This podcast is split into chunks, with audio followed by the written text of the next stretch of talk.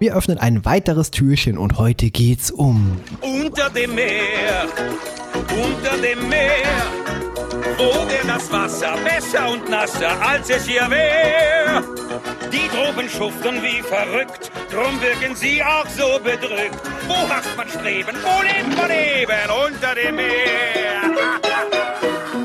Nicht unter dem Meer, sondern hinter dem Mikrofon sprechen wir heute hier. Und wir sind ich natürlich und ich habe hier zu Gast heute sie höchstpersönlich, Bambiel, die Podcastfrau. Hallo Michelle. Blub, blub. Hallo, ich bin angesprochen gekommen und habe gehört, ich kann hier was in mein Mikrofon blubbern. Wir sprechen über Ariel, die Meerjungfrau. Ein Film, den du dir ausgesucht hast. Und wir dachten, das passt doch prima in diese Weihnachtszeit. In der Regel hat man die Filme ja damals im Kino auch so in dem Zeitraum gesehen. Ja, also Disney, Disney passt gut in den Zeitraum. So also das Thema an sich mit Wasser und unter Meer passt jetzt nicht wirklich in die Weihnachtszeit. Das hätte tatsächlich erst sehr gut äh, in den Sommer gepasst, aber gut, sei es drum. Es ist halt ein Film, den ich auch damals in der Weihnachtszeit gesehen habe, im Jahr 1989, als er eben in die Kinos kam.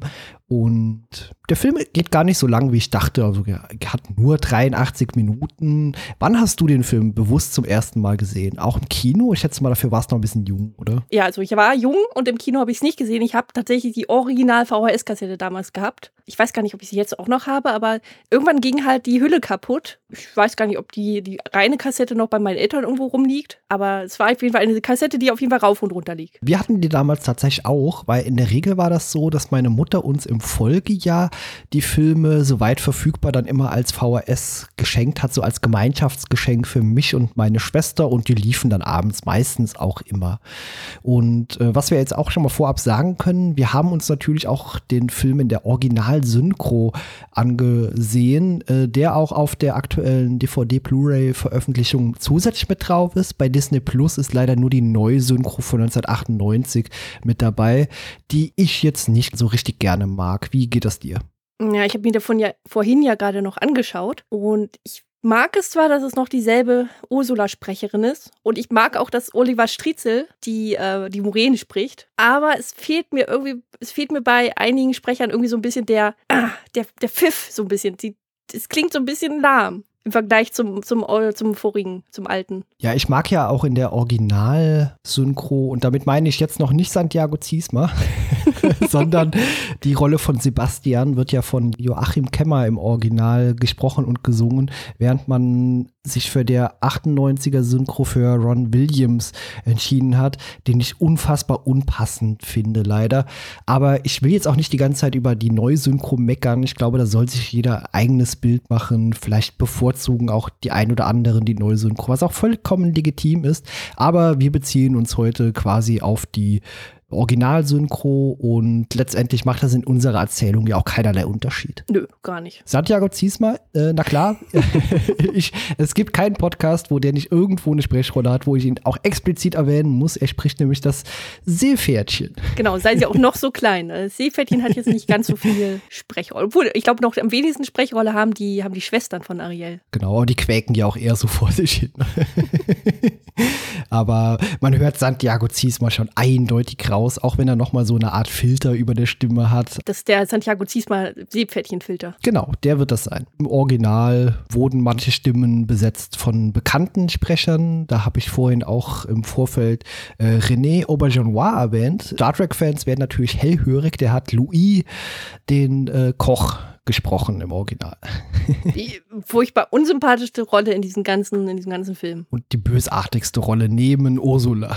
Ich glaube, er ist sogar noch furchtbar als Ursula. Ich glaube, er hat am meisten Fische getötet als Ursula. Ursula hat wahrscheinlich, also Ursula hat einfach mehr Männer und mehr Frauen getötet, aber Louis hat dafür wahrscheinlich umso mehr Fische und irgendwelche Fischwesen getötet. Aber wir waren gerade bei Ursula und sie ist ja fast schon so mit Abstand der beste Bösewicht und ich benutze jetzt gerade absichtlich äh, so diese männliche Form, weil ich nicht nur Bösewichtinnen meine, sondern allgemein Bösewichte rein komplett über Disney gesehen, weil sie ist nicht nur am Ende gigantisch, sondern auch schon vorher gigantisch böse. Also irgendwie so erbarmungslos, irgendwie auch charmant auf eine gewisse Art und Weise und hat trotzdem irgendwie auch noch so einen kleinen Funken Humor. Also die ist schon richtig fies. Es ist einfach so, so, so ein Original, würde ich sagen. Also unfassbar cool gesprochen auch im Deutschen, also zumindest in der Originalsynchro. Hat ja auch in der Neusynchro dieselbe Person es nochmal übernommen, aber auch da irgendwie so ein bisschen unmotiviert. Es ist halt, wie es ist.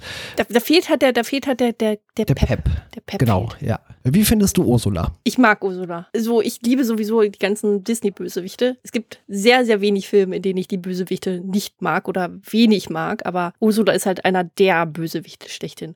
Weil, vor allem, weil sie das, weil, weil sie auch diese, diese typischen Bösewichtsfarben von Disney verkörpert, ne? Dieses Violette halt, diese schwarze und Violette, diese typischen Bösewichtsfarben von Disney. Und dann halt diese, was du schon gesagt hast, diese charmante Art, ne? Gegenüber Ariel, mhm, so ja. um sie, um sie halt einzululden, ne? Um diesen Vertrag unterzuschieben. Und dann aber wieder dieses, dieses typische Bösewicht, dieses hinterlistige, dieses wunderbare, dieses Lachen auch. Ich liebe ihre Lache auch. Ähm, Gerade so später, wenn sie dann eben diese, ah, wie heißt die denn, diese, nee, Julia, nicht, ähm, ah, diese andere Prinzessin da darstellen soll und ja von, von Ariel die Stimme geklaut hat. Dann auch, wenn sie da diesen, diesen Singsang vor dem, vor dem Spiegel macht, wenn Scuttle sie beobachtet halt. Es ist, ich liebe sie einfach, es ist wirklich herrlich. Wie gesagt, vermutlich eine der besten Bösewichtfiguren innerhalb von Disney. Ich mag ja auch die Herzkönigin, weil die ist ja auch so schön fies. Aber vielleicht können wir über den Film an einem anderen Zeitpunkt irgendwann mal sprechen. und äh, was mir gleich zu Anfang aufgefallen ist, dass das Unterwasserschloss, das man sieht, äh, so eine ähnliche Silhouette hat wie das Original Disney-Schloss aus. Aus. Dornröschen. Dornröschen, genau. Danke. ja, wir hatten ja vor, vor, der Aufnahme schon darüber geredet. Das hast du mir auch schon erzählt. Genau, das ha habe ich dir schon zum fünften Mal erzählt.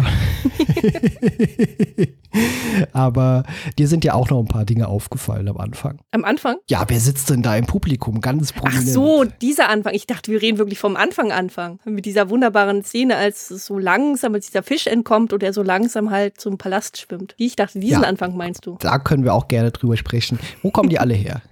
genau, geil. Bitte, diese Frage brennt mir schon seit heute Nachmittag unter den, unter den Nägeln. Ich habe den Film halt schon auch seit Jahren nicht mehr gesehen und habe den angeschmissen und dachte mir so, ja, okay. Und die Anfangsszene hat mir auch sehr gut gefallen. Ne? Wir sehen schon direkt Erik, wie er da so mit seinen, wie er mit seinen Seeleuten auf, am Bord irgendwie Dinge macht. Und dann entkommt dieser Fisch. Ich liebe das, wie der Fisch entkommt. Und dann sehen wir, wie der Fisch halt offenbar, er weiß, wo er hinschwimmt. Er schwimmt halt direkt zu Tritons äh, Palast und plötzlich tauchen da irgendwelche mehr Männer und mehr Frauen auf. Genau, die alle offenbar zu einem Konzert wollen. Also, ja. Wo kommen die her? Das, ja, wie gesagt, aus diesen ganzen Nachbargemeinden. Wo, wo, wo, wo, wohnen die denn? Haben die einen festen Wohnsitz? Sind die wie Fische? Reisen die von Ort zu Ort oder so? Oder die müssen auch irgendwo schlafen, essen? Ja, es sind halt mehr Jungfrauen und mehr Jungmänner, mehr Männer, wie auch immer man die äh, nennt. Wir, können die, wir können die auch Tritonen nennen übrigens so ist auch der Begriff tatsächlich, weil die ja im Prinzip alle von Triton abstammen. Ja, genau. Wer ist eigentlich dieser Triton? ja, Überleitungen, hab, ja. wir, wir, wir, also wir können ja erstmal aufklären, genau, wer Triton ist. Und zwar habe ich mir hab ich sofort auch gedacht, so, okay, komm, dieser Triton, der ist ja schon sehr mächtig irgendwie, ne? Und das, das ist so ein Herrscher halt. Das ist so ein Herrscher. Das ist tatsächlich der Sohn von Poseidon und. Wo treibt der sich rum? Erfährt man nicht, oder? Der Poseidon halt, das ist Neptun auch im Römischen. Also Poseidon im Griechischen und Neptun im Römischen. Und der ist halt zusammen mit der Amphitrite, hat er nämlich unter anderem äh, den Triton gezeugt. Und ich fand es ich schon sehr interessant, als ich gelesen habe, wie der Poseidon um die Hand von Amphitrite, ähm, nee, Amphitrite ähm, angehalten hat. Und zwar hat er, weil er natürlich, ne, Poseidon, der Herrscher der Meere, der hat äh, Delfin genommen und hat den zu ihr, zu ihr hingeschickt und gesagt, hier, ich halte um deine Hand an und schicke dir einen Delfin. Und dann hat der Delfin halt die Amphitrite mitgenommen und hat sie zu Poseidon gebracht. Und dann hat sie gesagt, ja, ich will. Und dann haben die Kinder gekriegt. Wie man das so aus Mythologien kennt, ne? So einfach geht das. Auch großartig synchronisiert von Edgar Ott. Äh, wenn man wegguckt, hat man immer gleich Benjamin Blümchen vor den Augen. Aber Was? Moment. Wirklich? Ja, er hat, er ist die erste Stimme von Benjamin Blümchen. Das ist mir nicht aufgefallen. Echt nicht? Okay. Nein. Aber wer sich genauso wie ich die ganze Zeit auch mal schon gefragt hat, wo befindet sich eigentlich dieser Palast von Triton? Also ich meine, das Meer ist ja groß, ne? Wo, wo, wo sind wir hier überhaupt? Und zwar hatte ich dann herausgefunden, dass sein goldener Palast äh, in der Nähe des Tritonischen Sees, also dem angeblich dem heutigen Tunesien, äh, stehen soll. Ja, ist gut, dass du das mit gesagt hast, jetzt hier mit äh, stehen soll. Nicht, dass da jemand hinfährt und du dann am Ende verklagt wirst, dass du behauptet hättest, das wäre da. Ja, ja. Jemand taucht hinab in die Tiefen der Tiefen und findet es nicht und sagt dann so, aber ich habe gehört, das soll da sein. In diesem Retro-Podcast. In diesem ja. Retro-Podcast, genau. nee, aber ist ja ganz interessant. Äh, man sieht ja auch noch andere Andeutungen zumindest an diese ganzen mythologischen Dinge. Äh, zum Beispiel Ursula wird ja später auch zu diesem Kraken quasi der, der Meere, so zu diesem riesigen Seeungeheuer und auch das natürlich eine Anlehnung so ein bisschen daran. Also man bedient sich schon hier verschiedenen ja, Mythen eben. Das finde ich ganz interessant, finde ich auch ganz cool gemacht. Zurück zu König Triton, den ich unfassbar dickköpfig, aber auch rassistisch finde. Du meinst wegen, gegenüber den Menschen, die ein, deine Einstellung. Ja. Na gut, genau. die kommt daher, weil seine Frau halt äh, aufgrund der Menschen gestorben ist. Ja, das äh, stimmt, beziehungsweise das war mir gar nicht so richtig klar, aber da weißt du natürlich ein bisschen mehr als ich. Ja, ich habe aber auch, kann ich mich nicht ganz so doll erinnern, aber ich habe auch Ariel 2 und 3 mir angeschaut. Ist auch schon einige Jahre her. Und da sieht man auch tatsächlich seine, seine Frau nochmal. Und es gibt eine Theorie, die finde ich sehr abstrus, die habe ich dir vorher, vor der Aufnahme auch schon erzählt. Die finde ich sehr abstrus. Also man, man sagt halt, sie wurde von, von Menschen getötet. Und genauer sagt die Theorie, dass sie von einem Piratenschiff angedötzt wurde. Und äh, Captain Hook soll auf dem Piratenschiff äh, gewesen sein. Sie wurde von Captain Hook getötet. Das ist so die Theorie, die, die ich im Internet gefunden habe. Finde ich irgendwie sehr abstrus und sehr witzig. Aber ich mag das ja, wenn so mehrere Disney-Filme miteinander verknüpft werden und das so angedeutet wird, dass alles so in demselben Universum hausen soll. Ja, finde ich toll. Auch, auch die Vorstellung, dass Captain Hook ja aus dem Nimmerland so irgendwie Urlaub gemacht hat und dann einfach mal über die Weltmeere segelt und sich dann halt auch so. mal so eine und dann kommt plötzlich Frau fängt. Ja. Genau, dann kommt plötzlich einfach die Mutter von Ariel und dann fährt er sie mit seinem Schiff um und zack ist sie tot. Vor allem auf dem weiter auf dem Weltmeer, sie sieht schon, ah, da kommt ein Schiff. Einfach vom Schiff überfahren. Und einfach vom ja. Schiff überfahren. Zebrastreifen überfahren. Ah. Ja, rechts und links ja. nicht beachtet. Genau. Aber ganz positiv anzumerken, es geht in dem Film natürlich in Disney-Filmen um die große Liebe, aber was ja auch ganz geschickt irgendwie gemacht ist, auch das Aufeinandertreffen von unterschiedlichen Kulturen und Spezies, nämlich hier diesen Unterwassermenschen oder Unterwasserlebewesen und den Menschen, wo die ja auch so eine gewisse Antipathie erstmal besteht und die es eben auch im Film zu überwinden gibt. Zumindest seitens Triton. Ja, das ist ja am Anfang sehr, wie du gesagt hast, schon sehr, sehr, sehr dickköpfig, sehr starkköpfig, ne, sehr, sehr temperamentvoll, aber auch wiederum halt sorgsam. Ne? Also es ist ein besorgter Vater, der die, der die Frau verloren hat, der ist Witwer und der sorgt sich halt um seine, um seine jüngste Tochter. Aber er hat eigentlich diesen ganzen Kram, der in dem Film hier passiert, äh, verbockt. Also er ist eigentlich schuld an allem, was hier im Film passiert. Hätte er seiner Tochter einfach mal zugehört.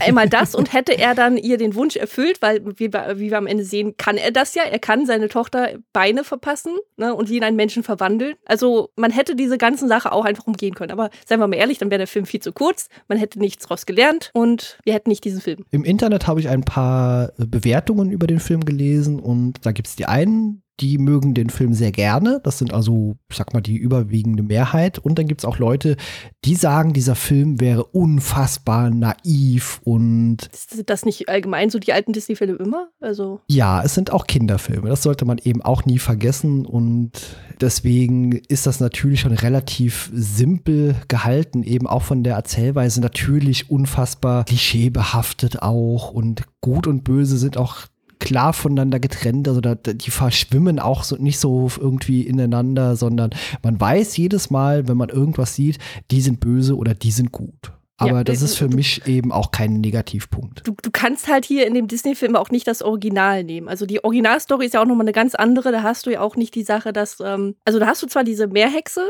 und Ariel. Und Ariel will natürlich auch ein Mensch werden, weil da gibt es diesen Prinzen. Es ist alles, aber du hast dann eben halt die Sache, dass einmal der Vater sich nicht um sie kümmert, sondern die Schwestern. Und die Schwestern sagen zu ihr, hier hast du ein Messer, töte deinen, den Prinzen und dann ist okay. Dann geht's wieder. So, und das macht Ariel nicht. Ariel schmeißt das Messer ins Meer und der Prinz heiratet dann später auch noch eine andere und Ariel verwandelt sich in Meeresschaum und äh, wird dann auch irgendwie noch zu einem Windgeist oder irgendwie sowas. Also, das kannst du ja nicht in einem Disney-Film einem Kind äh, entgegenbringen. Also, das kannst du einem Kind entgegenbringen, äh, weil das wurde mir tatsächlich, ich habe eine Hörspielkassette damals gehabt mit dieser Originalstory, aber Disney ist da ja ein ganz anderer Schlag, ne? Ja, auf jeden Fall. Wir haben es gerade schon angedeutet, das Ganze basiert natürlich auf den Motiven des Märchens äh, Die kleine Meerjungfrau von Hans Christian Andersen. Und das ist ja eben so dieses Ursprungswerk, auf dem man das Ganze hier halt aufgebaut hat. Ich habe noch einen Fakt, wo wir noch bei Triton sind. Und zwar finde ich es aber schön, dass hier Disney die Namen der Schwestern von Ariel beibehalten hat. Also es sind tatsächlich die Namen, die man im Disney-Film hört, das sind tatsächlich die original mythologischen ähm, Schwesternamen. Ach ja, okay. Mhm. Und die heißen? Aquata, Andrina, Alana, Ariel, ähm, Arista, Adela und Athena. Mhm. Ja. ja, nett. Habe ich jetzt schon wieder vergessen, aber darum soll es ja eben nicht Aber alles mit A, ne? Nicht gehen. Also ja. da hat irgendwie, ich weiß nicht, fehlt irgendwie, dass da so ein, so, eine, so, eine, so ein Mädchen heißt, irgendwie Bärbel oder so. Die Leute haben hier irgendwie so, so einen Generator benutzt im Internet, weißt du, und haben aber als Ursprung, äh, Ausgangsbuchstabe A. nur A benutzt, genau. nee. Aber wie gesagt, Gut und Böse sind klar getrennt. Das zieht sich auch durch den ganzen Film. Selbst der Schiffskoch der ja auch irgendwie so fies ist, der hat ja auch so fiese Anleihen irgendwie. Und das finde ich auch eine richtig unangenehme Szene, als der Schiffskoch hier auf äh, Sebastian aufmerksam wird und ihn dann quasi für die, für die Suppe äh, vorbereiten möchte und dann allerlei hier Grünzeug reinstopft in ihm.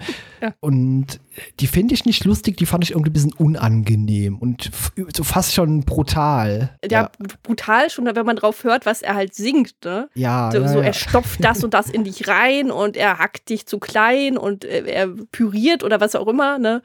Pökelt mit Salz und so ein Kram. Also schon als, als Fisch ist das schon sehr brutal und auch so ist das klingt das schon sehr hart. Aber abgesehen jetzt von dem, was er singt, mochte ich die Szene als Kind nicht, weil ich die unfassbar albern finde, wegen dem, wegen dem Hintergrundsong auch, äh, oder dieser Musik im Hintergrund, dieser fast so Benny Hill-Musik, finde ich eher. Ja, aber es bestätigt da erstmal die Vorurteile, die Triton auch hat. Also diese, diese Fischfresser, weißt du, das ist eben diese rassistische Komponente, die Ganz da klar. auch seinerseits mit reinkommt. Aber das bestätigt der Koch ja auch erstmal an der Stelle, weil der hackt die ganze Zeit da mit der Axt diesen toten Fisch Menschen die Köpfe ab und Sebastian beobachtet das Ganze und ist ja auch Teil der dann der Sache, weil er wird ja dann genau gut, er kann dem natürlich entkommen. Das wäre ja noch brutaler gewesen, wenn er dann wirklich in der Suppe gelandet wäre. der landet ja dann auf dem Teller von Grimsby und Ariel schafft es dann ja Gott sei Dank noch schnell, dass äh, Sebastian dann auf ihren Teller flüchten kann, ohne dass das jemand mitbekommt. Es sind irgendwie schon nette Charaktere mit drin, also auch die äh, den, den Vogel äh, mag ich ganz gerne. Scuttle. Der ja auch so ein bisschen äh, lustig ist, genau, Scuttle. Ich sag jetzt Vogel, weil mir gerade entgangen oder entfallen ist, wie, der, wie, wie, das wirklich heißt, das Ding. Es ist eine Seemöwe, würde ich mal ein, sagen. Eine Möwe, genau. Eine Möwe, Möwe ja. ja. Was, was ich komisch fand dann, was ich sofort gegoogelt habe, als ich den dann erst zum ersten Mal wieder gesehen habe, war, Moment, das ist eine Möwe was ich gemacht habe, ich habe gegoogelt Möwe und habe geguckt, sind Möwen denn Einzelgänger? Nein, Möwen sind keine Einzelgänger. Daher meine Frage, wo ist Gattels äh, Vogelherde? Die hat Captain Hook gefangen und verspeist. nee, aber ich habe mir gedacht, okay, gut, er, ist, er hat offenbar keine, wie heißt denn das bei Vögeln? Nicht Herde. Wie heißt denn Vögel? So ein Rudel, keine Ahnung, wie das Rudelvögel. heißt. es ist so ein Vogel, Vogelschwarm. Vogelschwarm. Wo ist. Ja. Wir sind Rudel. Experten. Ein so ein ganz brutales Rudelvögel, was angreift. Ah, nein! ja. okay. Also es ist der Schwarm. Und der Schwarm fehlt hier halt komplett. Und ich habe mir halt gedacht, okay, ist vielleicht aber auch kein Wunder, weil die, die, der Charakter von Skirtle, der ist ja schon sehr, sehr speziell, ne? Kann es vielleicht sein, dass er vielleicht von seinem Schwarm verstoßen wurde? Weil er halt so dieser, dieser, diesen Spleen hat, diesen Menschen-Spleen hat, er, ne? Er, er, er, kennt sich ja offenbar auch mit Menschen, sag ich mal, gut aus, ne? Also er tut das so. Ist quasi so ein Nerd, so, so ein Vogel-Nerd, weißt du? Der, der ist halt von, komplett auf Menschen verschossen, ne? Der, dem, der mag das irgendwie. Und das mochte vielleicht sein Schwarm nicht, ne? So, so eine Art vielleicht verrückter Professor oder verrückter Typ. Er ist ja auch sehr lieb, ne? Er hilft ja, wo er ja, kann. Ja, er ist absolut hilfsbereit. Ein netter Charakter, den ich eigentlich auch mag. Also. Aber ich würde einfach sagen, aufgrund seines Charakters wurde er halt von seinem Schwarm verstoßen, weil, wie gesagt, er ist Einzelgänger. Und was ich sehr süß finde, was ich rausgefunden habe, ist, Möwen sind monogam. Die kommen einen Partner und dann leben sie mit ihrem Partner die ganze das ganze Leben über zusammen. Ist das nicht süß? Möwen? Das Hätte man gar nicht gedacht, süß. oder? Man Ja. denkt immer bei Möwen das sind so irgendwelche garstigen Vögel, ne? Gerade wenn man so findet Nemo kennt mit meins, meins, meins, ne? Da siehst du ja, wie gesagt, ne, da ist ja auch ein Schwarm und da ist ja auch niemand alleine, das sind ja keine Einzelgänger. Aber Möwen sind süß. Ja, Du hast ja auch kürzlich hier Spiele gespielt, in denen man die Möwen da fotografiert hat. Also irgendwie sahen die schon putzig aus. Ja, die sind putzig. Und es gibt ja auch sehr viele Möwenarten. Ja, es geht noch weiter mit unserer Klugscheiß äh, rund um Tiere, denn wir haben ja auch noch Fabius, die äh, Flunder, die gar keine Flunder ist. Was ist sie denn? Oder was ist er Ja, denn? so, ein- so ein Südseefisch, also irgendwas Buntes, was keine Flunder ist. Ja, eine Flunder sieht auch nicht so bunt aus. Aber es ist ja für Kinder gedacht, also muss, müssen Fische auch schön bunt sein. Und dann, weil sie so bunt sind, sagt dann der Erwachsene, nee, das ist keine Flunder. Könnte aber auch einfach eine Flunder sein, deren, der, die so einen Farbtopf, so Farbe ab, abbekommen hat, die halt wasserfest ist. das, das wird sein, genau. Bestimmt in einem da äh, bestellt, wo sie auch die Statue her hat von Erik. Ja, genau, die Szene, ne? Da müssen wir jetzt auch nochmal drüber reden. Wie hat Fabius dann bitteschön die Statue von Erik, die ja dann nach diesem, nach diesem Schiff, Schiffsunfall plötzlich in dem Versteck von Ariel, äh, von, von Ariel, Ariel Ultra. Damit wird auch ihre Wäsche Aber weiß. es ist auch gerade, weil ich hier gerade den, den, den, den, den Film noch anhabe. Und da wird gerade Ari, äh, Ariels, da wird gerade Ariels, Ariels, Ar Ariel? Ariels, ne? Ja, Ariel, ja. Da wird gerade Ariels äh, Kleid, in Anführungszeichen, gewaschen. Ariel. Von den reinen Waffenfrauen. Deswegen dachte ich gerade Genau. an Ariel. ja. Ariel. Ach, äh, es heißt ja im Englischen, wird sie auch eher Ariel geschrieben, statt Ariel. Von Ja. daher ist das ja auch vollkommen in Ordnung. Aber ja, äh, wie hat diese, dieser kleine Fisch, der am Ende ja auch unfassbar viel Mühe hat, Ariel zu ziehen, Wir haben ja schon, wir, wir muss ja, man muss ja festhalten, das ist ja auch so, wenn man sich dieses ähm, Versteck von, äh, von Ariel anschaut, das ist ja so, so trapezförmig, ne, so ein bisschen so pyramidenartig. trichterförmig, Ne? ja, genau, ja, trichterförmig. ja. Das hat unten so einen, so einen Eingang mit so einem Felsen, der davor ist, den man erstmal wegschieben muss, muss man bedenken. Die musst du so festhalten, dann kannst du durchschwimmen und dann geht er aber von allein wieder zu. Und oben haben wir eine Öffnung. Da haben wir aber auch schon gesehen, wenn, Ar äh, wenn Ariel, das ist jetzt ist wirklich schwierig, jetzt bin ich fest mit dem Namen. wenn sie dann halt ähm, da hochschwimmt und ihren Song singt, dann passt sie selber gerade mal noch mal, äh, noch nicht mal durch. Ne, Sie renkt ja dann ihren, ihren Arm nach oben und man sieht halt, dass sie selber noch nicht mal durchpassen wird. Das heißt, die Statue alleine passt ja auch noch nicht mal von oben rein. Die passt nicht von oben rein. Man kann sie eigentlich nicht von den eigentlichen Eingang reinmachen. Wir, unsere Theorie war dann, es gibt noch einen äh, Wareneingang. Ja, Lief der Lieferanteneingang, genau. Genau. So hinten ran, da hat eben äh, das hier das Tor hochgemacht und dann kam das so rückwärts reingefahren. Piep, piep, piep, piep. Genau. Und, Und- die Flunder hat, hat sie so eingewunken. Ja, so, so, Trödel, so Trödelkram. Und dann wird er einfach so direkt ausgekippt und dabei ist dann die Statue auch mit äh, ausgekippt worden. Bei ihr sieht es ja auch aus in ihrem Versteck wie so in einem so ein, so ein Krimskramsladen, so ein Antiquitätenladen. Total, also das, das sieht aus, als wäre das einfach so ein Lager von Wish, weißt du, wo diese ihren ganzen Kram äh, von verschicken. Ja. Ich finde, es sieht wirklich aus wie so ein alter Antiquitätenladen, in dem man halt so reinkommt und da ist halt alles zu finden. Von, Gabeln, von Messer, Ding, nee, nee. alles Kai, Mögliche. Moment, wie heißt es richtig? Was ist das? Eine Gabel ist ein Dingelhopper. Das ist ein Genau, Dingelhopper. das war's, genau, Ah. ja. Der, der, der, ja, hallo, du kommst, dir fällt der Name Ariel nicht ein, aber ich soll Dingelhopper jetzt hier Hallo, mir so ist der eingefallen. Ich habe ihn nur verwechselt. Ich habe ihn nur, bin nur durcheinander gekommen mit, mit Ariel, mit Ariel. Also es ist und natürlich den, das andere, den anderen Gegenstand, den wir kennenlernen, den, das Snarfblatt. Genau, das darf natürlich auch nicht fehlen. Man macht damit Musik. Aber mein heimlicher Held in dem Film, der ja letztendlich auch alles irgendwie rettet, ist der Hund Max. Oh ja, der Hund. Als Kind der, schon. Dieses Zottelhund. Als, ja, als Kind der- schon für mich so, so, vergiss den Prinzen, ich will den Hund. Ich nimm den Hund. Hier, voll, tschüss Erik, gehen Sie beiseite. Ich und der Hund, Genau. wir werden einfach, wir werden ein glückliches Leben führen auf dem Schloss. Wer das nicht mehr vor Augen hat, das ist so ein Zottelhund, der eigentlich auch durch die Augen kaum mehr sieht. Also so, so, so ein Mottenpfiffi eigentlich. So, so, ein, so ein Hund, den man gerne flauschen und knautschen und, Und so eine, so eine große, knubbelschwarze Knubbelnase hat er. genau. Und der ist ja so mein heimlicher Held, weil der beißt ja der Hexe in der alternativen Form mal richtig ordentlich in den Arsch.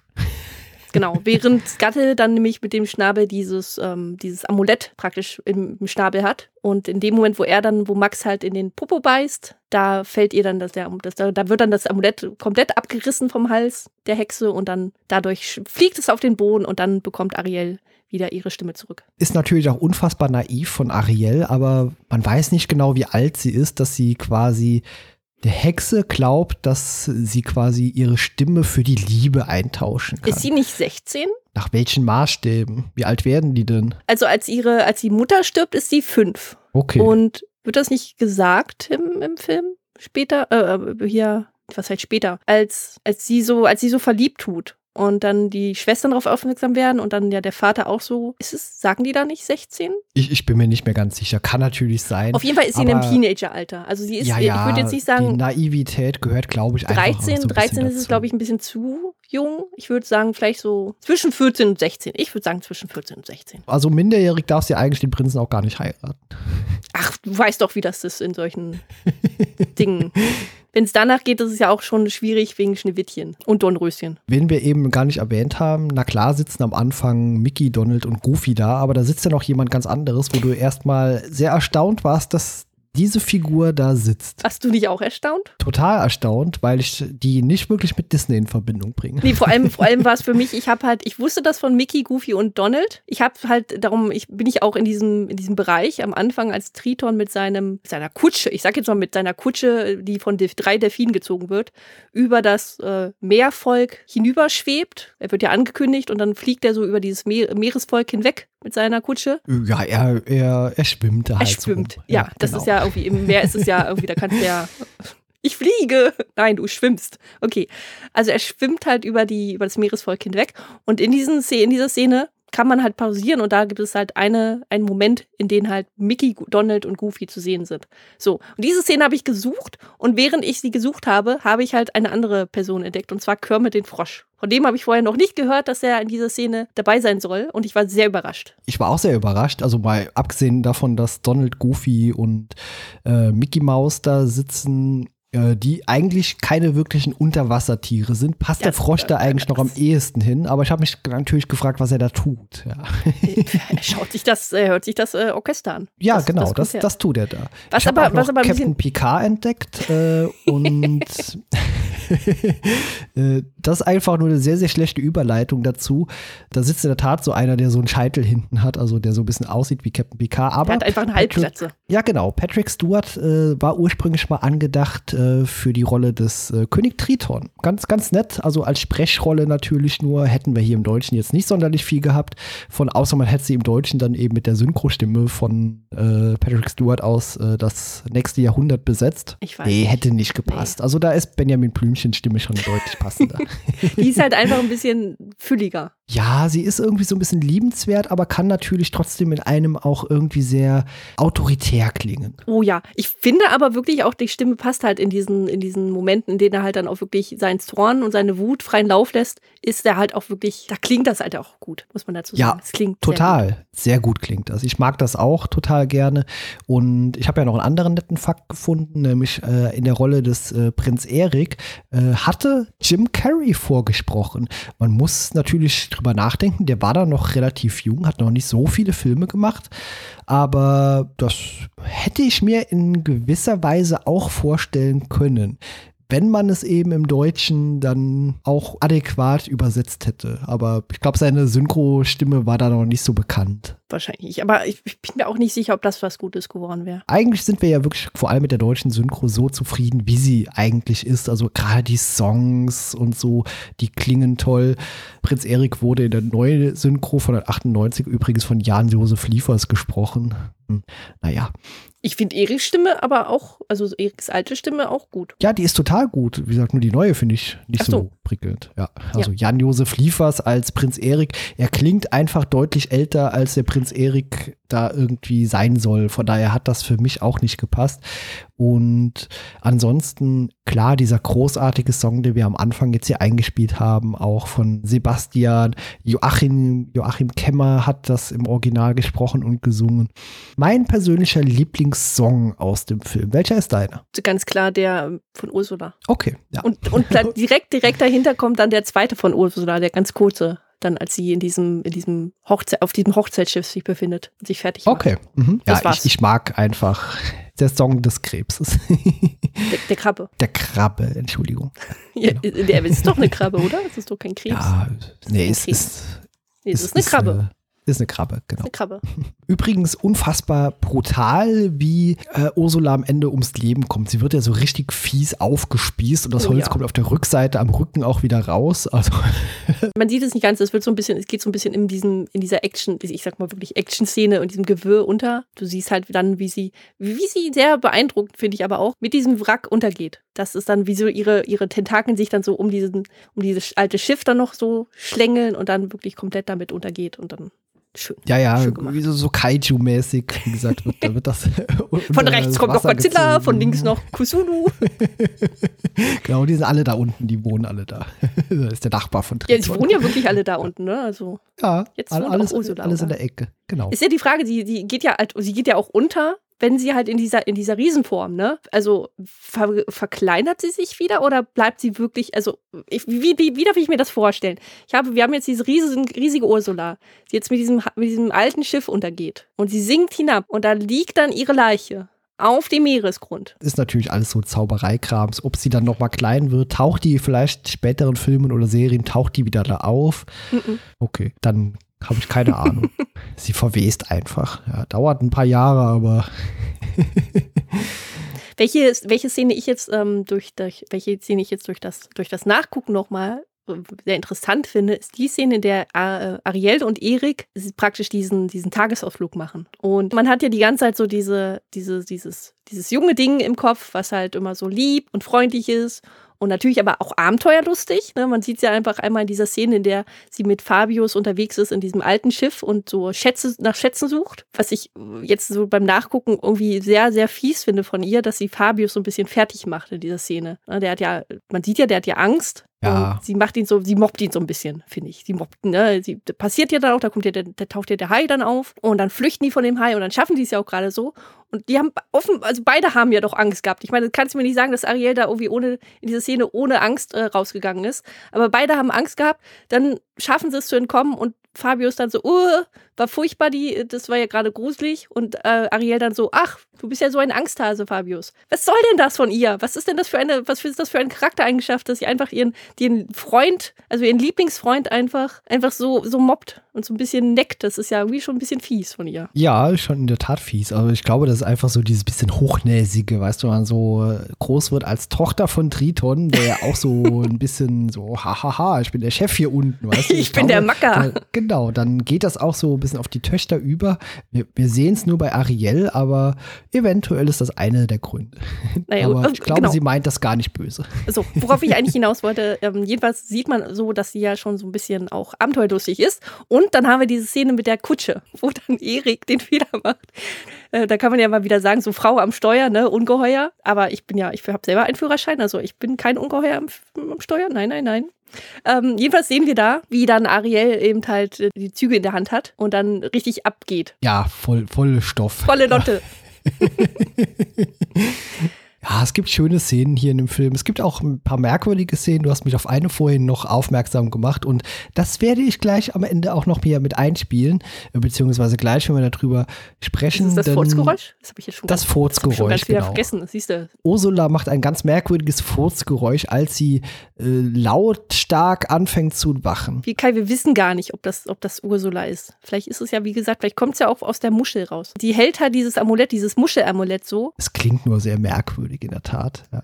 Ist dir aufgefallen, ist natürlich nur ein Gag an der äh, Stelle jetzt. Wir wissen nicht, was das verursacht, aber wir haben uns natürlich unsere Gedanken gemacht und Ja. wer weiß, welche Flatulenzen sie da gerade hat, wenn sie anfängt, lautstark zu lachen. Ist bestimmt schon jedem mal passiert, ne? Beim Lachen, dass da einfach mal jemand was rausgerutscht ist. Äh, wer wissen will, was wir meinen, also entweder, also Kai wird ja einfach gleich nochmal Ich abspielen. spiel's mit ein, ja. Ja, aber genau. wer wissen will, welche, von welcher Szene wir reden, und zwar ist das, als ähm, Ariel und Erik auf dem See sind, sich fast gerade geküsst haben. Die Moränen schaffen es natürlich, das zu verhindern. Und äh, Ursula hat das natürlich alles beobachtet und merkt so, ah, verdammt, ich zitiere, die kleine Schlampe hat es fast geschafft. Und äh, sie kramt dann noch mal ein bisschen in ihrem Fundus rum und dann schmeißt sie irgendwas in ihren Kessel und fängt an, an zu lachen. Ein heller Schein von hinten äh, umrahmt sie und sie umfasst mit den beiden Händen ihre, diese, diese, dieses, dieses Muschelamulett, fängt an zu lachen und dann hört man so ein, so ein, so ein Furzgeräusch. Ich sehe ihn schon vor mir. Er wird sich winden wie ein Wurm am Angelhaken.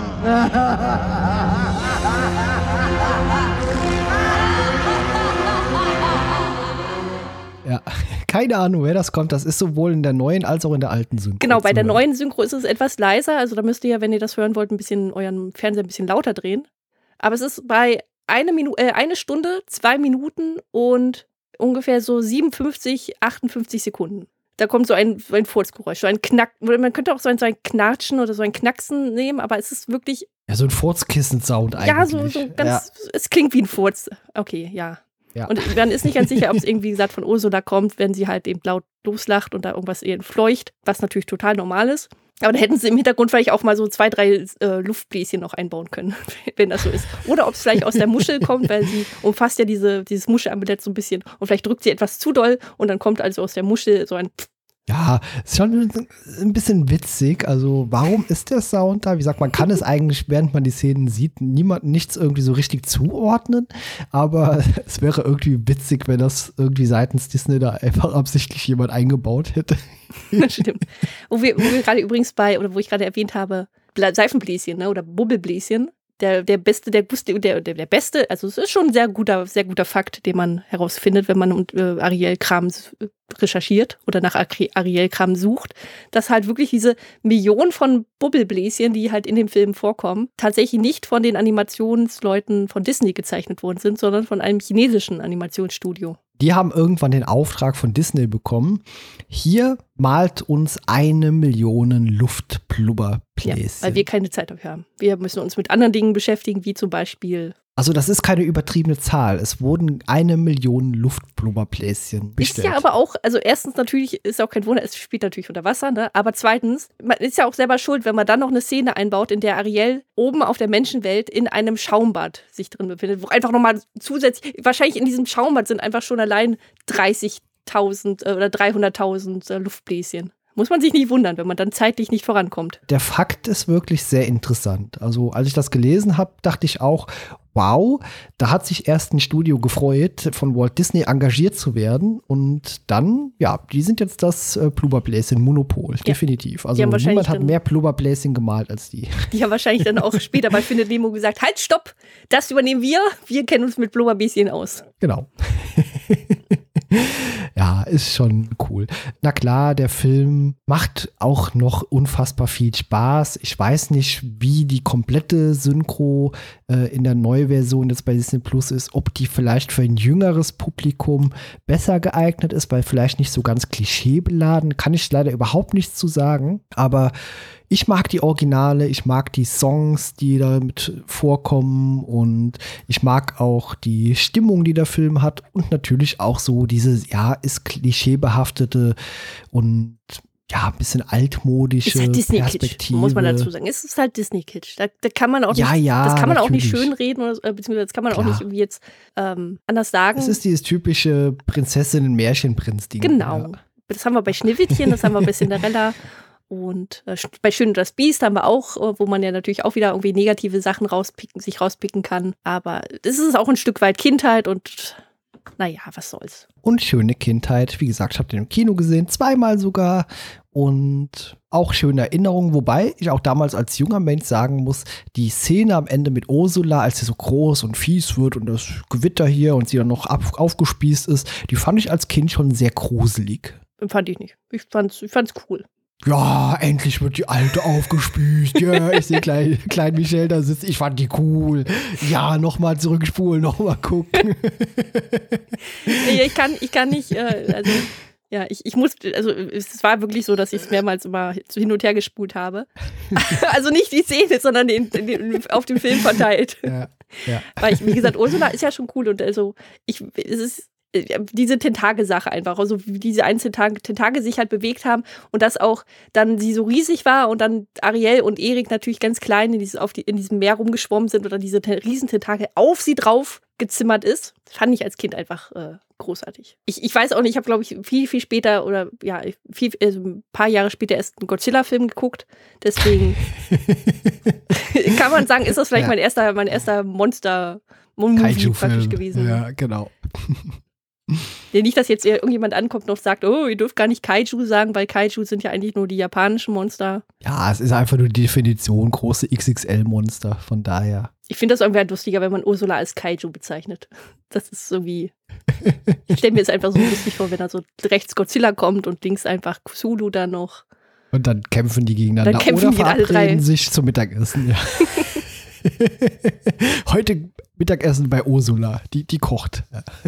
Zumal aber, zumal aber Godzilla dann der Einzige ist, der ja gar nicht die Weltherrschaft an sich reißen möchte. Ne? Und Kusulu und Ursula müssen sich dann irgendwie überlegen, wie sie das machen. Ja, was gibt's bei den Kultisten Mittagessen oder Ich weiß nicht, ja, Kultisten in Muschelsuppe. das klingt nach einem guten Begriff dafür. Wir haben, aber Kai, wir, wir schließen aber trotzdem noch äh, gerade die Folge ab mit einer, einer Frage, die wir nicht gestell, äh, gelöst haben. Und zwar, wo kommen die Meeresbewohner am Anfang her? Und was essen sie? Ich glaube, diese Frage würde ich jetzt mal weitergeben an unser Publikum, die es geschafft haben, unseren Bullshit, unseren hirnverbrannten Kram bis hierhin zu hören. Äh, viele Grüße an Todde, Gregor und wie sie alle heißen. Genau. Beantwortet uns doch mal, wo kommen die alle her und was essen eigentlich Unterwasserleute? Tritonen, ne? Was essen Tritonen eigentlich? Und sind Tritonen nicht vielleicht einfach nur übergroße Urzeitkrebse? Jetzt, jetzt kommen die Bullshit-Theorien, ja. genau. Ja, deswegen, Besser, äh, besser könnte man es nicht beenden. Genau. kämmt euch euren, äh, kämmt euch euer Haar mit eurem Dingelhopper und äh, blast ordentlich in das Schnafblatt. Genau, so machen wir das. Vielen Dank, Michael. Es war mir ein Vergnügen mit mich. dir und an alle anderen sage ich zum letzten Mal bis morgen. Tschüss. Tschüss.